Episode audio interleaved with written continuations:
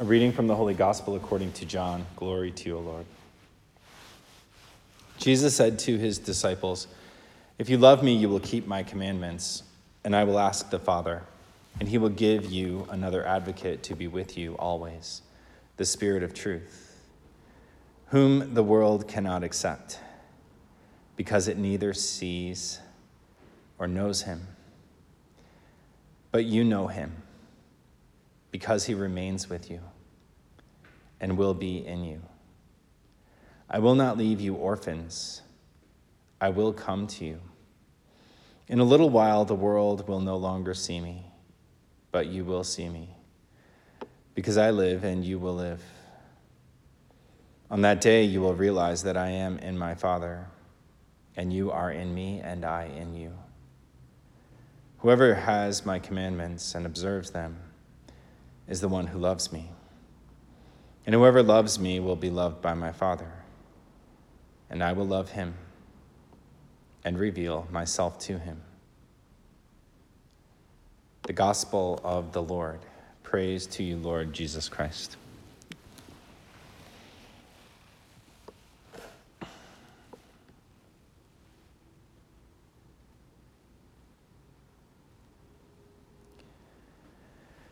Jesus says, I will ask the Father, and he will give you another advocate to be with you always.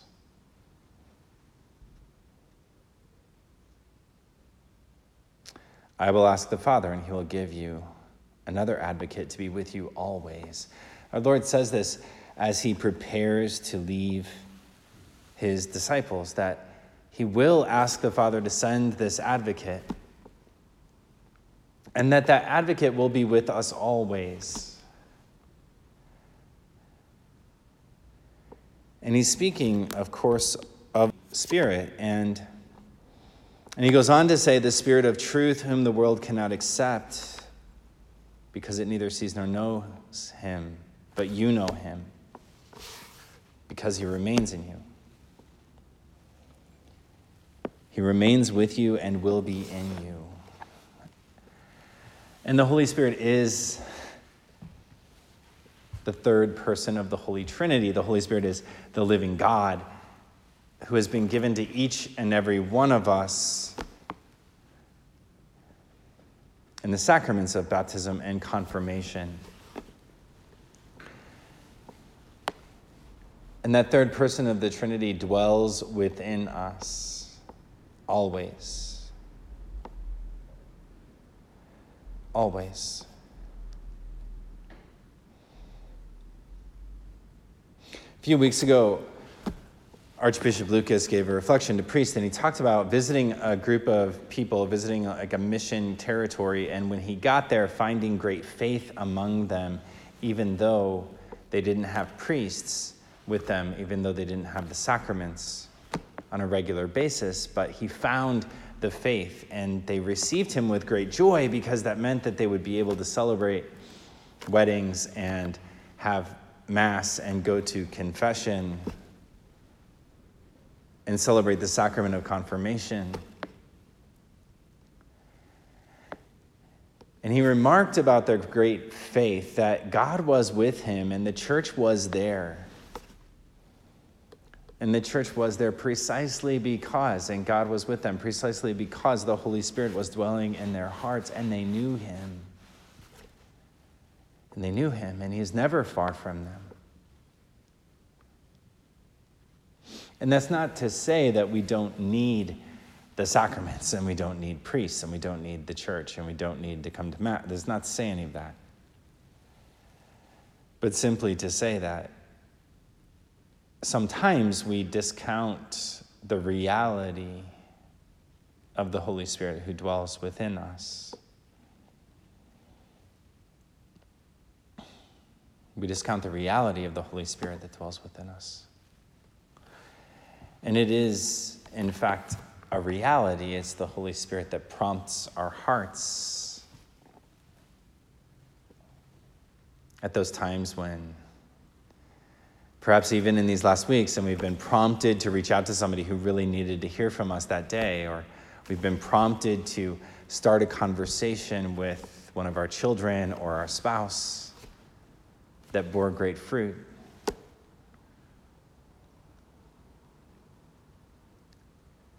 That all happens because the Holy Spirit is dwelling within us.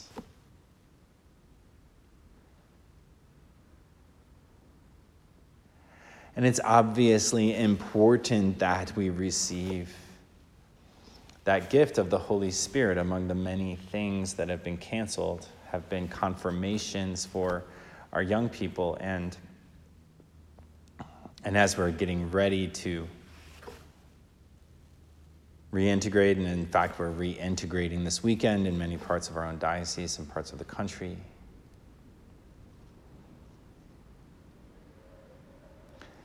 Yet, still having to keep these social distancing rules. One of the gifts has been for many couples getting married that there's a renewed focus on the sacrament a renewed focus on what our Lord does in that sacrament.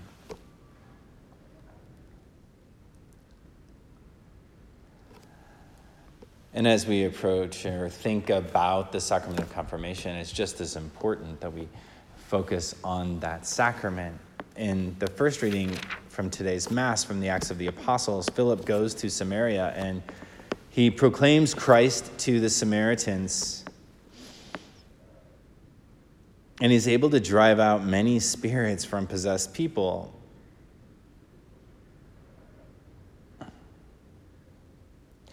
And there's great joy in that city. And when the apostles hear that they had accepted the word of God, Peter and John go immediately and pray for them that they might receive the Holy Spirit, for it had not yet fallen upon any of them.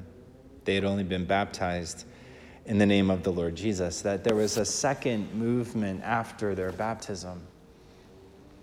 And Peter and John rushed to go and pray over them that they might receive the Holy Spirit, which is the sacrament of confirmation.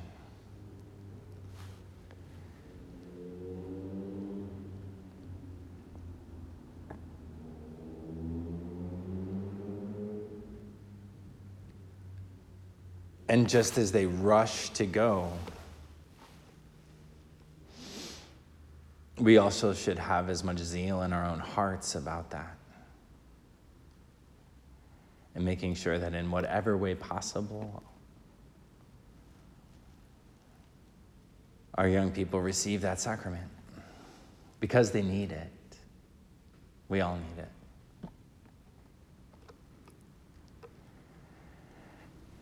And perhaps we too need to meditate more deeply on what happened to us in that sacrament where we received the Holy Spirit and we became, we say, adults in the church.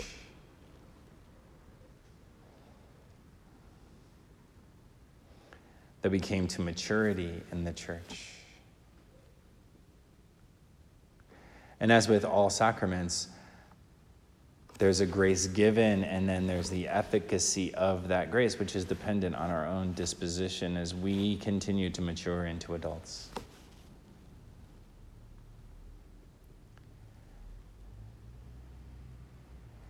And it is the grace of that sacrament that allows us to be attentive to the movements of the Spirit in our own hearts.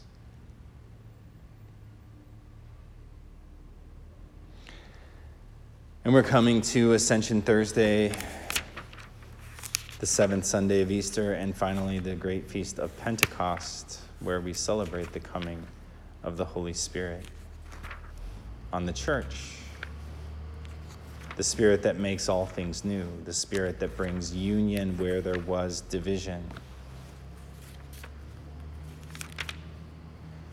And perhaps our prayer this week, really in anticipation of the celebration of Pentecost and, and reflection upon the graces that we received in our own confirmation is that our Lord bring union where there's division. That He bring union to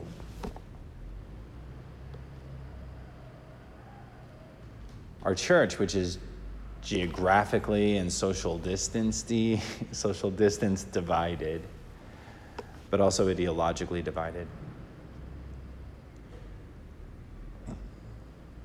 that the Holy Spirit bring union to our families, which are often divided because of misunderstandings, because of old hurts. And perhaps most importantly, that He bring union to our own hearts.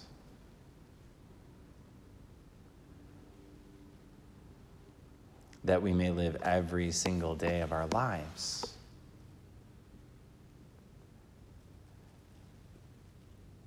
as witnesses to what the Spirit has done to transform.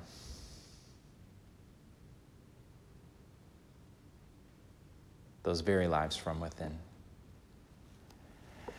And so today, let us pray that our Lord unleash an abundance of that Holy Spirit, that advocate who will be with us always that we grow more attentive of the movements of the Holy Spirit in our hearts.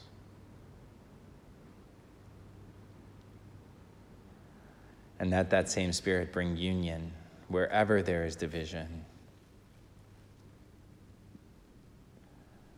In our families, in our church, and in the whole world. And we pray together the prayer of spiritual communion, Lord Jesus Christ. Although I cannot now receive you in the most holy sacrament of the altar, I ask you to come spiritually into my heart and abide with me forever. You in me and I in thee in time and in eternity.